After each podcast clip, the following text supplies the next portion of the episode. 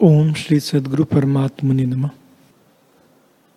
श्री वशिष्ठ जी बोले, हे राम जी, शुद्ध संबित सबका अपना आप है। उससे जैसा संवेदन फूटता है, तैसा रूप हो भासता है। कहीं क्षण में कल्पों के समूह बीतते भासते हैं, और कहीं कल्प में क्षण का अनुभव होता है।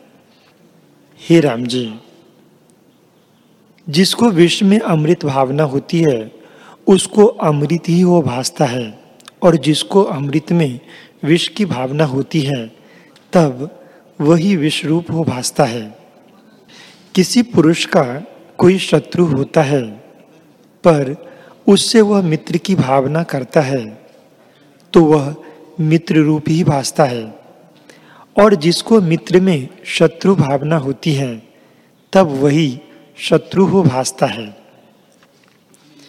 हे राम जी, जैसा संवेदन फूरता है, तैसा ही स्वरूप हो भासता है, जिसका संवेदन तीव्र भाव के अभ्यास से निर्मल भाव को प्राप्त होता है, उसका संकल्प सत्य होता है, और जैसे चेतता है, तैसे ही सिद्ध होता है।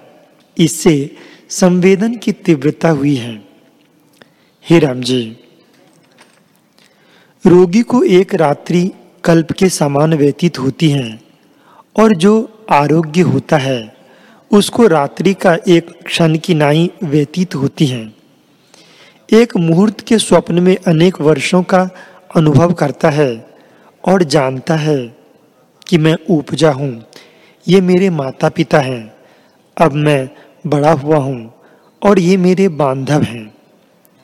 हे राम जी एक मुहूर्त में इतने भ्रम देखता है और जागे पर एक मुहूर्त भी नहीं बीतता। हे राम जी ब्रह्मा के एक मुहूर्त में मनुष्य की आयु व्यतीत हो जाती है। ब्रह्मा जितने काल में एक मुहूर्त का अनुभव करता है, मनुष्य उतने ही ही में पूर्ण आयु का अनुभव करता है। और ब्रह्मा जितने काल में अपनी संपूर्ण आयु का अनुभव करता है, सो विष्णु का एक दिन होता है। ब्रह्मा की आयु व्यतीत हो जाती है और विष्णु को एक दिन का अनुभव होता है। इससे जैसे जैसे संवेदन में दृढ़ता होती है तैसा तैसा भाव होता है। हे राम जी, जो कुछ जगत तुम देखते हो सो संवेदन फुरने में स्थित है। जब संवेदन स्थित होता है, तब न दिन भासता है, न रात्रि भासती है, न कोई पदार्थ भासते हैं और न अपना शरीर भासता है। केवल आत्म तत्व मात्र सत्ता रहती है।